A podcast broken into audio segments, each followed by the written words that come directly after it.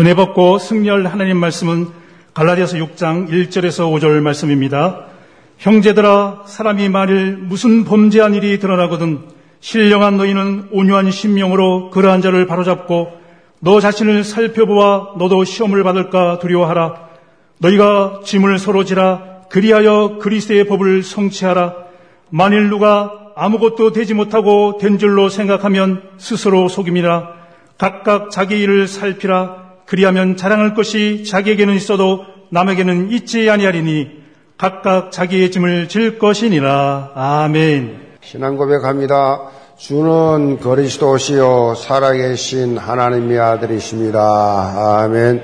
온난 예배는 성도들 해외 성도를 같이 서로 인사합시다. 복음의 시각을 가집시다. 이거들 말씀 가지고 진정한 원리스 공동체라는 제목으로 말씀을 드립니다. 우리가 매주일 살펴보고 있는 이 갈라디아서는 예수 그리스도를 통해서 주어진 참 자유, 이 참 자유함을 완벽하게 누릴 것을 사도 바울이 강조하고 있는 말씀이에요. 참 자유를 그리스도를 통해 주었는데 너희들 속지 말고 이유 없이 완벽하게 누려라. 가라다 교회 성도들 향해서 더 이상 예수 믿기 이전의 삶으로 돌아가서는 안 된다.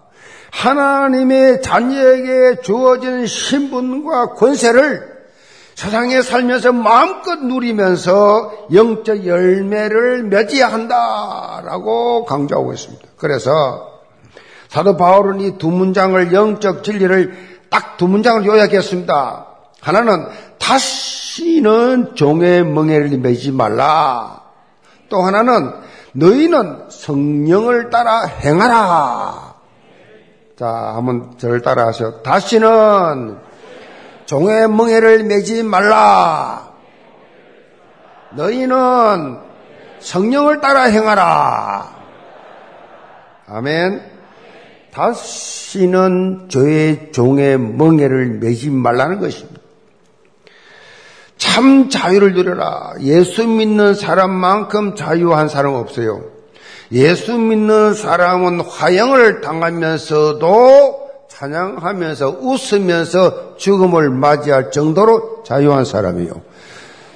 자유 중에 최고 자유는 죽음에서 자유하는 거라면 그 이상 자유 없어요. 이 세상에는 그런 자유가 없습니다. 참 자유함. 이걸 누리면서 성령을 따라 행하는 삶을 살 때 성령의 아홉 가지 열매를 맺는 영적 영향력을 삶 속에서 입힌다. 이 부분이 지난주일까지 살펴본 내용입니다. 그리고 이어지는 오늘 본문 내용은 이런 열매 맺는 삶을 혼자만 하는 것이 아니고 공동체적으로 해라. 공, 교회 공동체로 이루어서 해라. 그렇게 강조하고 있어요.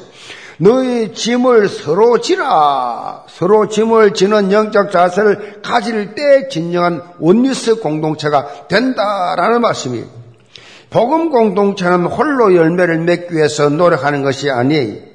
서로 약한 부분을 도와주면서 함께 열매를 맺는 그 특징이라는 것이 사실을 우리가 보는 영적 눈이 열리면 그렇게 서로 서로 도와가면서 함께하는 기독교 박해자였다가 회심을 해서 전도자의 삶을 살았던 인도의 선다싱이 전기를 섰습니다. 그의 전기 중에 이런 얘기가 나와요. 어떤 사람이 히말리아 산을 넘어가다가 추위에 쓰러져서 이렇게 지금 쓰러져 있는 사람을 보고 잠시 머뭇하다가 고민하다가 내 한 몸 추처리기도 힘든데라고 하면서 지나가 버렸어요. 그런데 그 뒤를 그렇게 따라던 선다생이 지체 없이 그 사람을 업고 산을 오릅니다. 얼마쯤 갔는데 산을 넘어 내려가다 보니까 앞에서 자기 한 몸 수출이 힘들, 힘들다고 하며 지나갔던 그 사람이 얼어서 숨을 거두어 있는 것을 보면서 자기는 아직도 땀을 뻘뻘 흘리고 이렇게 있는데, 살아 있는데, 거기서 선다생이 소중한 진리를 발견했어요. 그 진리가 뭐냐? 남을 살리는 것이 바로 나를 살리는 것이다. 그 진리. 신앙생활 하면서 내 믿음 하나 지키기도 힘든데, 뭐 다른 사람까지 뭐, 뭐 캠프니, 훈련이니, 뭐든 전도니, 아, 내 믿음 하나 지키기도 힘든데, 무슨 다른 사람까지 어떻게 생각할 수 있냐? 이렇게 말한 사람이 있어요. 이것은 완전히 사단에게 속은 자기 한계 수준에서 살아가는 하나님의 스케일을 체험해 보지 못한 믿음 없는 사람이. 여러분이 나중심의 틀을 깨고 다른 사람을 살리는 신앙을 가지게 되면 오히려 오히려 자기가 살아나요. 자기 믿음이 향상되면서 더 믿음이 성장하면서 영적으로 확 지름길로 확 달려가게 된단 말이에요. 그거를 체험하게 돼요. 그게 직분이요. 그것이 다른 사람을 위한 헌신이에요. 제가 모태, 모태로 신앙생활을 해왔지만은 솔직히 다른 사람에 대한, 다른 사람 신앙에 대한, 뭐, 다른 영혼에 대한 그런 관심을 갖지를 못했어요. 왜냐하면 그 자랄 때, 저가 자랄 때 그 교회 분위기는 이것도 이제, 저것도 이제 참뭐 율법주의적 환경 속에서 움츠려서 나 하나 살아남기도 힘든 그런 상황이었어요. 그러니 생활 속에서 실제로 전혀 복음의 영향력을 입히는 삶을 살 수가 없었어요. 그런데 아들이 청각장애라는 판정 받은 이후에 제 삶은 완전히 달라졌습니다. 물론 처음에는 아이를 고쳐 달라는 기도에 집중했습니다. 대한민국 기도는 안 가본 데가 없을 만큼 그렇게 기도했습니다. 고쳐 달라고, 고쳐 달라고. 저 김해 무추산 기도원부터 강원도 하늘산까지 그야말로 고쳐 달라고 금식하며 기도했습니다. 근데 기도하면 할수록 고쳐 죽게가 아니고 전도해라. 전도를 못해 신앙으로 해본 적이 없어요. 그냥 어쩌다가 친구들하고 막, 야, 예수 믿자. 이런 소리 했지 몰라도 본격적으로 그렇게 시간을 내서 마음을 내서 기도하며 전도해 본 적이 없어요. 전도라는 거는, 그는 이제 중간에 어쩌다가 뭐 죽다가 살아가지고 무슨 사고 때문에 이렇게 예수 믿고 하는 사람이지 못해 신앙들은 그런 게 없어요. 전혀 없습니다. 그런데 기도만 하면 전도해라. 기도만 하면 네 맡은 직분에 충성해라. 결과적으로 이것이 바로 제가 사는 길이었어요. 저는 정반대했거든요. 내 하나 바로 서는 것도 하나님의 뜻이고, 내 하나 서는 것도 이것도 중요한데, 이거보다 지름길이 뭐냐? 다른 사람을 위해서 사는 거였어요. 귀한 시간, 귀한 물질 내가지고 다른 사람을 살리는 자리로 나아가면 나아갈수록 오히려 더 내가 살아나. 그거 참 희한하지요. 그 성경은요, 세상 상식으로 사는 거 아니에요. 세상 계산으로 사는 거 아니에요. 정반대예요. 주라. 그래야면 내가 너에게 가슴에 안겨주리래. 주랑 주면 손해잖아요. 헌금하면 손해고 교회에 나가서 시간을 손해잖아요. 근데 주라 그리하면 내가 내게 누르고 흔들어 안겨 주리라. 다르잖아요. 세상 사람들하고 다릅니다. 지금 예언 교회가 있게 된 시작점이 바로 그때 일어난 사건이에요. 나의 변화입니다. 영계 모든 성도들, 여러분들도 나 중심에서 완전히 벗어나야 됩니다. 나 중심에서 벗어나 다른 사람을 살리는 자리로 나가라고 영적 파수꾼, 영적 의사, 영적 대사. 이런 새로운 멋진 삶이 시작되기를 제으로 축복합니다. 첫째로 짐을 서로 지는 복음 공동체입니다. 1절 봅니다. 형제들아 사람이 만일 무슨 범죄한 일이 드러나거든 신령한 너희는 온유한 심령으로 그러한 자를 바로잡고 너 자신을 살펴보아 너도 시험을 받아가 두려워하라. 너희가 짐을 서로 지라. 그리하면 그리스도의 법을 성취하라. 자, 그렇게 되면 하나님의 법이 성취된다 그랬어.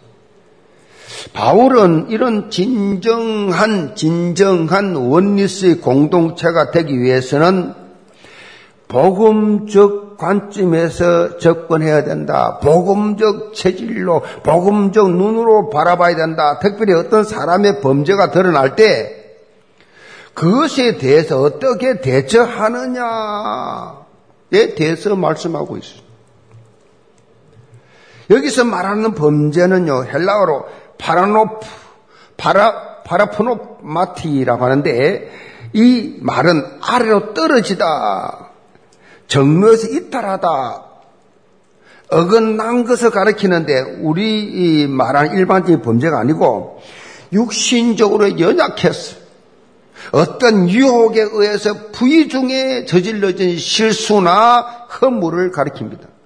그리스도인은 창세기 3장 현장 속에 살아가고 있기 때문에 신앙생활을 하다가도 의도했던 의도하지 않았던 간에 넘어질 때가 있습니다. 그래서 어떤 문제가 발생했을 때 주변에 있는 성도들이 어떻게 대해주느냐 따라서 그 사람의 미래와 우리 또 공동체 자체가 달라지게 되어 있습니다. 문제가 왔을 때 어떤 자세냐는 것입 창세기 3장의 옛 습관, 옛 체질의 특징이 뭐냐? 다른 사람의 이 잘못을 정지하는 습관이 있어요. 잘못을 정지하고 판단하는 성향이 있습니다. 우리가 순간 방심해서 바르센들과 같이 율법의 눈을 가지고 감정, 혈기에 따라서 비판하고 정지하는 이러한 이런 짓을 하고 나면 그 상처받은 사람과는 돌이킬 수 없는 치명적인 관계가 끊어지는 환경이 확 바뀌어버려요. 결국 원리스를 깨버립니다. 상처받은 사람은 더 큰 좌절 속에 영적 침체 속에 빠져가 버립니다. 심지어 교회를 떠나지요.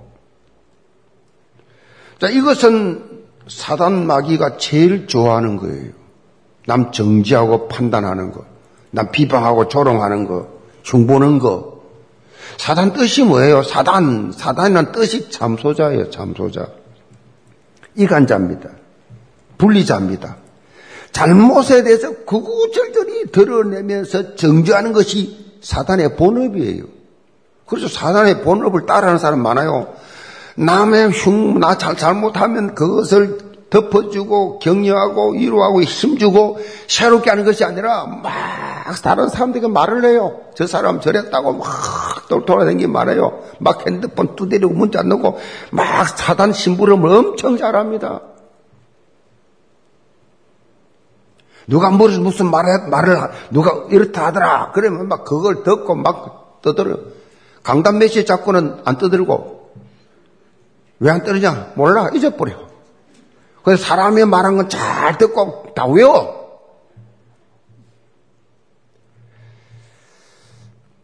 사람과 사람 사이를 이간해서 분리시키는 것이 마귀인데 이 마귀가 눈에 보입니까? 여러분 생각 속에 마음 속에 입 속에 들어와서 여러분을 사용하는 거예요. 뱀이 마귀입니까? 마귀가 뱀을 이용한 것이 이용해서 선악과 따먹게 만드는 거예요. 그렇기 때문에 어떤 상황 속에서도 어떤 상황 속에서도 원리스를 깨버린 것이 사단이 여러분 가정도 마찬가지예요. 부모와 자식 간에 부부 사이에서 분명히 잘못했습니다. 맞습니다. 그런데 내 마음이 불편하고 관계가 깨어지면 사단에게 한 거예요.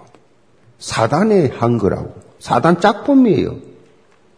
사단이 그렇게 만들어버려. 가정을 깨버려. 부부관계를 깨버려. 부자간의 관계를 깨버려. 그런, 그렇기 때문에 그 속으면 안 돼요. 기분 나빠. 서로 상처 딱 받아버려. 그럼 이 해결을 어떻게 해요? 이 해결을 어떻게 하냐고요? 가족끼리인데, 성도관끼리인데, 서로 상처받고 서로 욕하고 서로 비방해버렸어. 그럼 이 해결이 어떻게 돼? 누가 합니까, 이거를? 누가 해요? 둘 중 한 사람 안 하고는 해결 안 돼요. 누가 합니까? 구원받은 우리가 해야지. 내가 해야지, 내가. 우리는 감정으로 사는 사람 아니잖아요. 하나님 말씀 먹고 사는 사람들이야. 말씀이 하라 그러면 예배 시간에 강단에서 하라 그러면 자존심 다 내려놓고 관계를 빨리 회복해야 돼요. 사과하고 용서 빌고 잘못된 것도 없는데 사과하는 거 왜? 사단이 이렇게 만들었기 때문에 사단이 만들기 때문에 그거를 사단과 싸워 이기려면 내가 죽어야 돼요. 내 자존심이 죽어야 돼요. 그래야 관계가 회복되면 사단은 그거 건드리거든. 자존심 건드리거든. 사단 그걸 건드린단 말이에요. 속지 마시기 바랍니다. 속지 마세요. 속지 마세요. 자존심, 그 쓰잘데없는 자존심 쓰레기통 던져버리고. 나는 그리스도와 함께 죽었다. 아멘. 바울이 말한 건 날마다 죽노라 날마다 그 자존심을 말합니다. 자존심 뭐가 죽어요? 자존심 죽어요. 그게 죽어야 성령이 역사가 일어나거든. 내 기분, 내 감정, 내 자존심하고 되는 게 하나도 없다니까요. 좀 사나시 물을밖에 안 돼요. 바울은 어떤 사람이 큰 잘못을 저질렀을 때에 온유한 심령으로 그 사람을 바로잡고 자기 자신도 그런 부분에 넘어지지 않도록 영적인 경계를 도리어 삼아라. 흉보지 말고 그래 나도 이런 경우에 나도 이렇게 넘어질 수 있지. 경계를 삼아라. 교육을 교훈으로 삼아라. 온유한 심령이 뭐예요? 온유는요, 지난주에 에, 말씀드렸지요. 성령 열매 중 하나예요. 성령 아홉 가지 열매 중에 하나의 온유. 온유는 내 감정의 지배가 아니고 성령 지배를 받는 마음을 말합니다.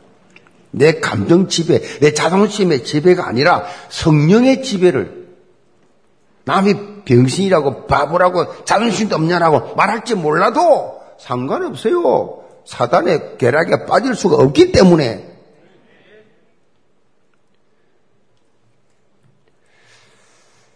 자기 기분, 자기 감정대로 그걸 대하는 것이 아니고 복음의 눈으로 복음의 눈으로 이해하고 한 영혼을 천하보다 기하기는 주님의 심정으로 이거는 전도자가 안 돼, 돼 보지 않으면 이거 안 됩니다.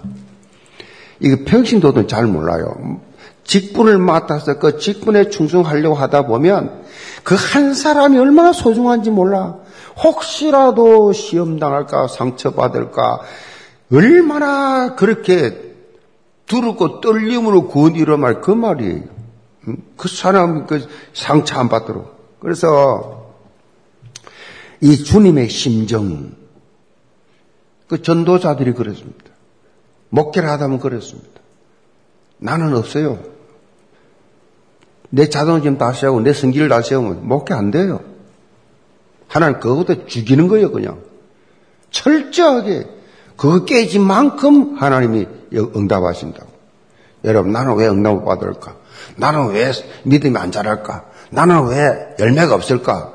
간단합니다. 여러분, 얼마나 죽었냐는 얘기예요. 옛사람이, 옛틀이. 이렇게 온유한 심령을 가지고 상대방을 대하면요, 그 사람은 변화와 갱신의 기회를 보니 다 부여받게 됩니다. 그러면서 바울은 짐을 서로 지라 그리하여 그리스도의 법을 성취하라라고 말씀하셨습니다. 여기서 말하는 짐은 헬라말로 바로스. 바로스는 혼자서 감당하기엔 너무 가중한 혼자서는 도저히 짐을 질 수 없는 시련, 고통, 어려움입니다. 자, 나한테는 아무 문제가 되지 않는데 어떤 사람에게는 유독 힘들어서 쉽게 넘어져 버리는 부분을 볼 수 있어요. 내가 볼때 별거 아닌데 본인에게는 엄청 힘들어. 이것을 어떻게 보느냐가 중요합니다. 특별히 아 다르고 어 다르잖아요. 어? 우리가 말하는 이 말을 할 때 이 복음적으로 해야 된다 이 말이죠. 복음적으로 살리는 말이냐 죽이는 말이냐. 자, 용서하는 말이냐, 따지는 말이냐. 연약해서 자꾸 넘어지는 사람에게 못 깨달았느니 영적 문제니 이렇게 말을 자꾸 하면 자기 안 그래도 지금 다 몰라 그런 게 아니라 자기 스스로 약해서 자꾸 넘어지는데 그걸 자꾸 영적 문제다 못 깨달았 다고 따지면 그 사람은 막 망치로 머리 때린 거 똑같은 상처가 된단 말이야 상처 영적 의욕이 다 빠져버린단 말이에요 바울은 이런 사람들을 어떻게 대하라고 했어요? 그, 그들의 짐을 나누어지라. 같이 져라. 그들의 아픔을 함께 공유하고 그들에게 힘을 주라. 로마서 14장 1절에 보면 믿음이 약한 자를 너희가 봤대 그 의견을 비판하지 마라. 믿음 약한 자가 말할 때요. 믿음 강한 자는 볼 때 우습다고. 그걸 뭐 그까짓 거 아니에요. 그걸 비판하지 마라. 로마서 15장 1절에 보면 믿음이 강한 우리는 마땅히 믿음이 약한 자의 약점을 담당하고 자기를 기쁘게 하지 아니할 것이라. 자기를 기쁘게 하지 않을 것이라. 약한 자고 조롱하고 그러지 말란 얘기. 같이 담당해라. 그러면서 로마서 15장 7절에 이렇게 결론 내립니다. 그러므로 그리스도께서 우리를 받아 하나님께 영광을 돌리심 같이 너희도 서로 받으라. 서로 화합해라. 서로 용서해라. 서로 하나 되라. 아멘. 복음 공동체는 믿음이 좋다고 일방 독조하는 것이 아니 서로 서로 도와주는 것. 복음 공동체의 진정한 모습이 서로 서로 도와주는 이렇게 될때 듣는 것 같아도 결국에는 더 큰 열매가 있다. 더 큰 열매. 그래서 그 믿음의 그릇, 때로 응답받죠. 어, 지금 여러분의 심령, 지금 여러분의 환경, 그거는 지금 여러분 영적 수준이에요. 아멘? 그거 변명하면 안 돼요. 지금 여러분의 사역의 환경, 여러분 딱 보면, 그 뭐, 삶은 볼 것도 없어요. 여러분 영적 상태, 그거는 뭐, 여러분 신앙 모습 보는, 보이는 거잖아요. 그래서 우리가 한 번 더 운동, 이 운동을 지금 하고 있는 겁니다. 한 번 더 찾아가. 그, 제가 지금 전 교육자들이 사역한 보고 싹 대교고 싹 다, 저 랩런트 위원회, 저 전문교회 싹 다, 다 보고를 합니다, 제게. 2주에 한 번씩 이땀에 올라와요, 사역. 뭐, 사진 다, 장면마다 사진 다 찍고. 사진 다, 그 사진 찍하고 이래요. 얼마나 저 은혜 받는지 몰라요. 한 번도 운동을 통해서 싹 찾아가고 격려하고. 그렇게 피하고 할 때요, 그 사람이, 사람 약속이라고 오지 않아요. 사람 무시하는 거예요. 아니에요. 그 사람이 뭐, 만, 만나지 못할 만큼 영적으로 지금 약해져 있다는 거예요. 그러면 도와줘야지. 그 비판하고 기분 나빠하지 말고, 어? 약한 자가 막, 막 화낸다고 그 화내면 안 돼요. 강한 자는 덮어주고. 그러면서 계속 만나주면 한 번 더만 그 살려내야지 그 사람. 왜? 내가 가진 거 정확한 진리고 정확한 복음이니까 살리는 메시지가 있으니까 저 사람 살려내야지 나를 만나면 사는데 아멘? 나를 못 만나면 죽는데 지금. 생명줄 그래서 던지라잖아. 생명줄 던지라. 생명줄 던져. 생명줄 던져. 물 위에 떠내려간다. 때려가 죽잖아 지금. 던져라 빨리 생명줄. 너가 던져라. 바울은 이런 삶을 사는 것을 그리스도의 법을 성취하는 삶이라고 말씀해요. 그리스도의 이 법은 한마디로 사랑이에요.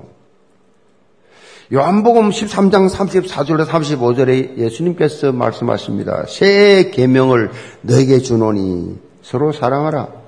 내가 너희를 사랑한 것 같이 너희도 서로 사랑하라. 너희가 서로 사랑하면 이로써 모든 사람의 너희가 내 제자인 줄을 알리라. 사랑이 뭐예요?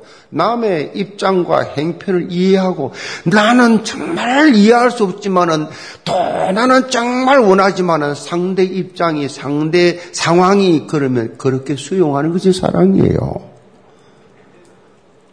상대 입장 그런 거, 그 상대 입장, 상대 입장에서 그 서로 사랑하라, 그, 그거거든, 그게.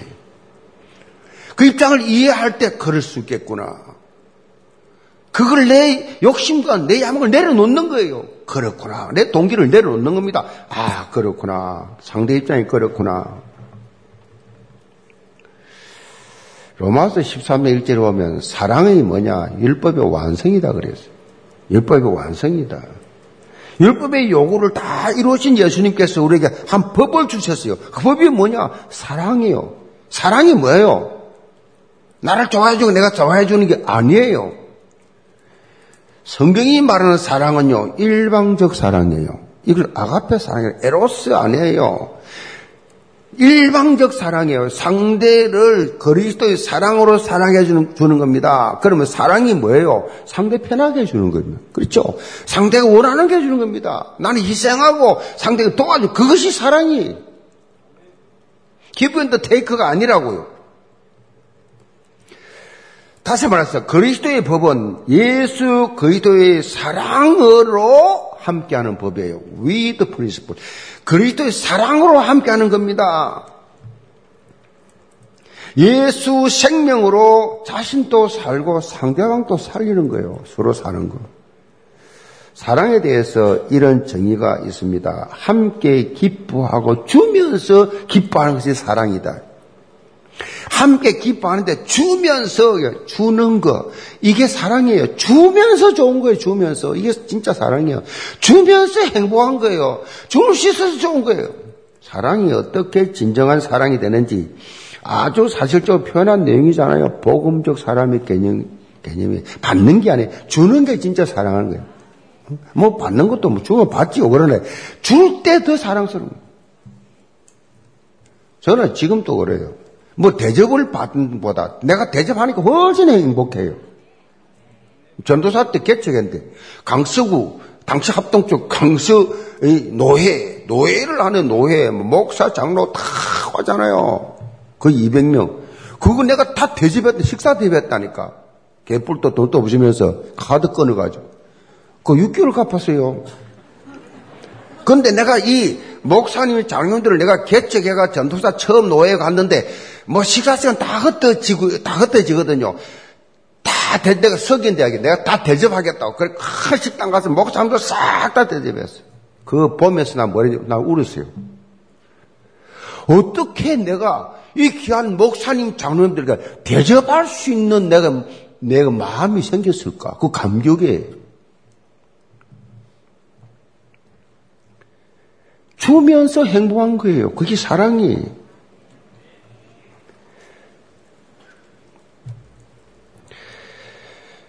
어, 여러분은 이런 예수님의 사랑으로 충만하시 기 바랍니다. 로마서 16장에 인물들 쫙 나오잖아요. 다 이런 사람, 삶을 살았어요. 이런 삶을 살았어요. 사도 바울이 이름을 언급하면서 그들에게 별명을 하나씩 붙여줘요. 갱결아 교회의 일꾼 베베는 여러 사람과 사도 바울의 보호자가 되었다 그래요. 보호자. 보호자 아시죠? 보호자. 여러분 자녀들의 보호자 부모들이잖아요. 그런 신명으로 다 바울을 보여준 거예요. 브리스가 부부는 어느 정도냐? 전도자 바울을 위해서 그 부부가 생을 드릴 뿐만 아니라 목까지 내놨어요. 목이라도 내놨다. 목 자기를 위해서. 그러니까 생명근 동력자. 생명근 동력자. 가이오는요, 바울과 온 교회 식주인이에요, 식주인. 이 가이오는 그 당시에 대단한 로마 인물이. 근데 구원받아 하나님 자녀가 되어 싹다 대접해보는 이런 그릇. 여러분, 기도하세요. 하나님.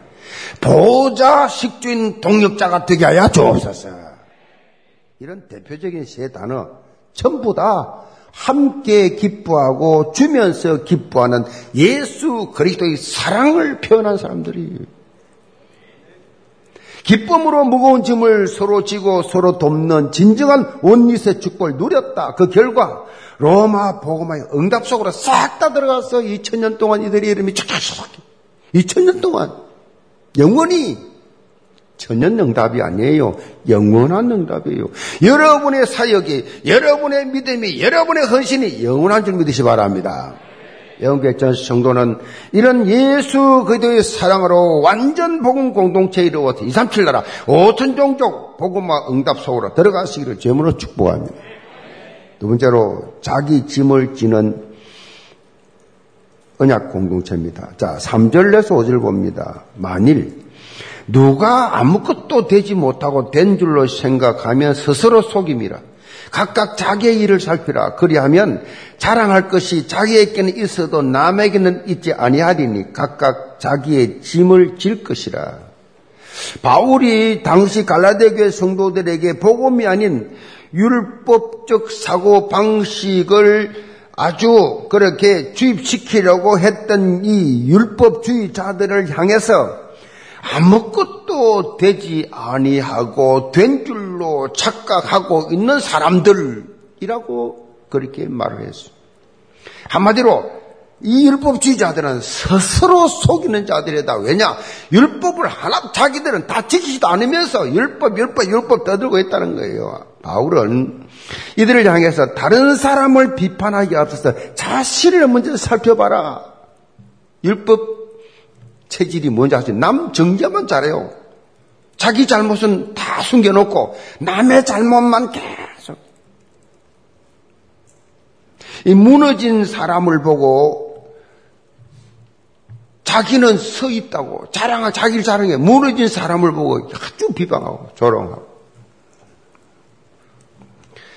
바울이 본문 사절에 각각 자기를 살펴라고 하면서 자랑할 것이 자기에게는 있어도 남에게는 있지 아니하니 이게 무슨 말입니까? 마치 자랑할 것이 자기에게만 있고 남에게 있지 않다. 이런 내용을 해석할 수 있는데 전혀 그렇지 않습니다. 쉽게 말하면 자기에게는 자랑할 것이 있다 하더라도 그것을 자기에게만 있는 것이 다른 사람 비교하면서 자랑하지 뭐 비판하지 말란 얘기. 이런 데 잘 빠지죠. 저도 가끔 빠집니다. 나도 모르게 막 업대가 막, 막 우리 교회 막 보면 개척한 교회, 조그만 교회 안 되는 교회들은 상처받죠, 목사들. 그때 정신이 빠져나, 아이, 내가 이거 너무 나갔구나. 주여 용서하여 주옵소서. 비교하면서. 당시 스스로 속이는 자들이 다른 사람의 잘못을 정죄하면서 자기 자랑에 빠지는 것들을 바울이 언급했습니다. 여러분, 이, 종, 이 율법 체질들을 보면 거의 다 율법 체질이에요. 우리는 막 유교 문화 속에 막 맨날 하지 마라, 하지 마라. 막 아예 막, 뭐 집에서부터 뭐 지적당하고 학교 가시고 지적당하고 뭐 사회 자체가 전부 다 하지 마라, 하지 마라 지적이지요. 하라가 별로 없죠, 하라가. 그렇게 지적당하다 보니 체질이 부정적인 체질, 율법적 체질이 다 돼 있어요. 그 남을 막 정지하는 사람 보면요, 자기가 그대로 하고 있는 거예요. 그러면 정지합니다. 막, 막 지적하고 따지고 막 흉보고 자기는 더 해놓고 안 들켰기. 이 사람 들켰고 자기는 안 들켰어. 드러난 거하고 안 드러난 것 뿐이요. 그 속에 다 있어. 그걸 자기도 그래 하고 싶어도 못해. 그러니까 막 지적해. 바울이 그래서 정말 율법주의자들 위해서 착각하고 있구나. 왜 네 스스로 속이냐? 네 지금 그 짓 다 하고 있지 않았냐? 들켰을 뿐이요. 그 예수님께서 가늠한 여인들을 돌치려고 쫙 섰는데 예수님 아무 말도 안 하고 다 썼어요. 한 사람 사이 전부 지은 죄 다 썼어. 전부 자기 지은 죄 들키니까 조용히 돌 놓고 다 도망가죠. 정치인들 보세요, 지금. 이건 뭐 대통령 후보 됐다 다 까발그려. 다 드러나버려. 내 실명 전까지 다, 다 드러나버려. 막 판단해. 그 사람 대통령 후보 되면 그 사람 다 까버려. 그럼 뭐 더 하지. 욕 많이 하면 할수록 그 사람 더 한 사람이요, 사실은. 남 형 본다. 그 사람이 더 형볼게 많은 사람, 다 덮어놓은 거, 숨겨놓은 거예요. 그리고 자기 자랑, 자기 의, 어? 안 들킨 거 가지고 자기 자랑하고. 이기를 뭐라 그러냐? 이거는 아주 못된 교만이에요. 신앙생활 하면서요, 이런 영적 교만에 빠지는 거 보통 문제 아닙니다. 큰 적이에요, 이거. 영적 교만하는 것은요, 바울 말처럼 스스로 속이기 때문에 이게 문제예요. 스스로 속이고 있는 상황이에요. 그 자기, 자기, 자기 자신을 속인다니까. 영적 교만은 그렇습니다. 그러니까 이 보통 불행한 거 아니에요. 자기는 잘 되고 있다고 생각하는 사람 실상은 망하고 있는 거예요, 그게. 하나님 말씀 기준이 아니고 자기 자존심, 자기 기준, 자기 표준, 어? 거기에서 막 평가했기 때문에 창세기 3장의 결과는 창세기 11장이에요. 바벨탑이요. 다 무너집니다, 싹 다. 자기 중심. 왜 시험 됩니까? 왜 낙심합니까? 왜 힘 빠집니까? 자기 안 알아줬다고. 자기 무시했다고. 그거 창세기 3장이거든. 바울은 이런 삶에서 벗어나 사제를 보면요. 각각 자기 일을 살피라. 자기 일을. 니감 살펴봐. 오절에는 각각 자기의 짐을 질 것입니다. 여기 짐은요. 일절에 언급한 짐하고 다른 용어예요. 여기 헬라 말로 포로티온, 포로티온이라 포로, 티온은 바로스하고 다릅니다. 이 포로티온은 훨씬 가벼운 짐이에요. 이, 이 바로스는 혼자 도저히 질 수 없는 짐이고, 그래서 같이 져주는 거고, 여기서 말한 포르티오는 혼자 얼마든지 질수 있는 짐. 군인들이 행군할 때 지는 짐 있죠. 자기 지을 수 있잖아요. 그 짐을 말합니다. 자, 이 짐은 영적으로 볼 때 하나님께서 여러분 각자에게 맡기신 직분을 말합니다. 직분. 여러분에게 직분을 맡겼어요. 자기의 일을 살피고 자기 짐을 지라는 것은요, 하나님께서 나에게 맡기신 이 역할, 주신 은사에 합당하게 반응하는지를 바라보고 계신다는 것입니다. 직분을 맡겨놨는데 하나님 앞에서 고람되어 하나님 앞에서 정말 하나님 앞에서 할 수, 최선을 다해서 자기 스스로 그렇게 헌신하고 있는지 충성하고 있는지 그걸 하나님 보신다는 겁니다. 아이고 나는 못해. 그건 본인이 생각해요. 하나님 감당지 못할 시험당 허락지 않았어요. 감당 못할 직분 주는 법이 없다고. 아멘. 나는 나를 너무 작게 봐서 그렇지 하나님은 여러분을 그 정도로 본다, 본다니까요. 그래서 쉽게 말해서 남과 비교하는데 정신 빼앗기지 말고 어? 뭐 직분 맡으면 하나님 앞에서 하면 되는데 이걸 비교해 다른 직분들하고 남의 사람들하고 맡은 자의 구할 것은 충성이라.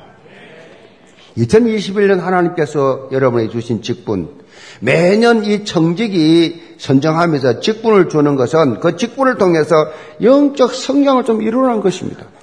그거 뭐 사람이 없어서 주는 게 아니에요. 사람 많지만 너에게 준다. 너 영적 성장 한번 이뤄봐. 너 정말 축구 한번 해봐. 언약, 즉, 이 성취를 한번 해봐라. 그 직분 통해서 하나님이 정말 살아계시고 예수가 그리스도인 것을 너 직분 통해서 한번 체험 해봐라. 이게 한해 응답을 받을 영적 표대로 준 거예요. 지금 코로나19로 인해서 2년 동안 막혀 있었어요. 직분을 받은 건지, 안 받은 건지, 내가 뭘 맡은 건지, 이런 모르는 사람도 많이 있어요. 우리가 이제 다음 주부터는 50%, 오늘까지 20%고, 50% 먼저 올, 어, 들어올 수 있습니다. 영적 진리를 갖추는 시간 되기 바랍니다. 다 성가에 찬양대도 하고 이제 다 진리를 다 그리 갖춰 있어요. 이제 2021년도도 두 달 남았습니다. 두 달. 사실 11일이 지나면 2022년 청지기, 2020년 청지기를 세우기 때문에 한 달밖에 사실 안 남았어요. 직분도. 그래서 영교회 전 성도는 직분 받은 모든 분들 남은 기간 언약 성취에 쭉 되길 바랍니다. 교회에서는 저는 감독을 하고 모든 우리 당회 장로님들을 다, 다 다도 그렇게 직분들을 맡아서 수고하는 분들에 대해서 다 점검을 해요. 이분은 정말 최선을 다하고 올인하고 있다. 아, 이분은 좀 원디스가 잘 안 된다. 이분은 좀 이렇게 좀 제대로 어, 정말 이게 직분을 잘 감당 못한다. 그런 걸 다 보고 있어요. 그럼 어떻게 해요? 어, 그건 그렇게 새롭게 또 경신해야지요. 그렇게 해서 계속해서 그 교회가 끊임없이 영적 싸움을 싸우며 나가면서 붕대야지요. 아멘? 그럼 나가야 됩니다. 그래서 우리는 하나님께서 우리가 직분에 올인하다 보면 나에게 만족하게 채우시는 하나님을 체험하게 돼요. 부족함이 없으리로다. 알아서 하나님 착착착착 다 전해 주세요. 뭘 먹을까? 뭘 입을까? 그 내일 걱정하지 마라. 하나님 다 책임져 주신다. 하나님의 언약 성취를 실제로 체험하는 남은 2021년 되기를 제물로 축복합니다. 결론입니다. 유명한 정신과 의사, 의학자지요. 폴 투레니에라는 분이 있습니다. 폴 투레니에가 비판에 대해서 이렇게 말했어요. 우리가 가진 비판의 근거는 훌륭하지만 사단은 우리를 자신의 진영에 이끌기 위한 그 비판을 이용한다 그랬어요. 비판이 맞아요. 그 비판한 게 틀린 게 아니에요. 그런데 비판이라고 들어가면 이 사단의 도구에 잡힌 거예요. 사단이 그걸 이용하는 거예요. 사단의 이 계획 속에 들어가면 자신의 진영에 그랬어요. 폴 투레니에가 얼마나 유명한 정신의학자입니까? 영적으로 이걸 본 거예요. 영적으로 다 이렇게 표현한 겁니다. 이 정신의학자가. 비판이란 것은 맞든 틀리든 상관없이 사단 진영에 잡힌 거다. 사단에 잡혀버린. 사단은 여러분 이거 아셔야 돼요. 각자가 다 자기 나름대로 근거를 가지고 비판하잖아요. 사단 음, 이제 이, 뭐 사단 이, 이 말하기 전에 각자 나름대로 자기 기준이 있어요. 결국은 그 모든 게 다 대부분 다 좀 똑똑하다는 사람들이 비판 쪽으로 말을 많이 하지요. 부정적인 비판을 하죠. 그거는 사단은 속임수에 잡힌 거예요. 사단 전략에 들어간 건 맞아요. 그 내용이. 맞는데 비판했다. 그게 벌써 잡힌 거예요. 그래서 여러분은 예수님 말씀에서 비판하지 마라 그랬어요. 아멘? 비판하지 말고 비판할 거 있거든 기도해 줘라. 기도. 하나님, 저희 영혼을 불쌍히 여시고 새롭게 하여 주옵소서. 그렇게 기도하면 얼마나 좋아요. 사단에게 안 잡히고. 한국 사람 비판 전문가들입니다. 다. 엄청 막, 심지어 부모에 대해서 비판합니다. 어? 아버지, 엄마, 난 해준 게 뭐 있어? 내가 어릴 때 짜짜짜짜짜. 한번 부모 감히 자기를 낳아서 온 생일을 다해서 키워준 부모에 대해서 그게 얼마나 어리석어 우리가 부모로서 볼 때에 자식이 부모를 비판할 때 얼마나 진짜 참 가, 가정스러워 웃기는 이야기예요. 우리가 그러고 있다니까. 하나님 앞에서 로마서 14장 2절에 서로 비판하고 원리수를 이루지 못하게 하는 모든 것은 하나님의 사업을 무너지게 하는 것이다 그랬어요. 하나님의 사업을 무너지게 하는 이 사도발이 강조했습니다. 하나님의 사업은 바로 생명 살리는 겁니다.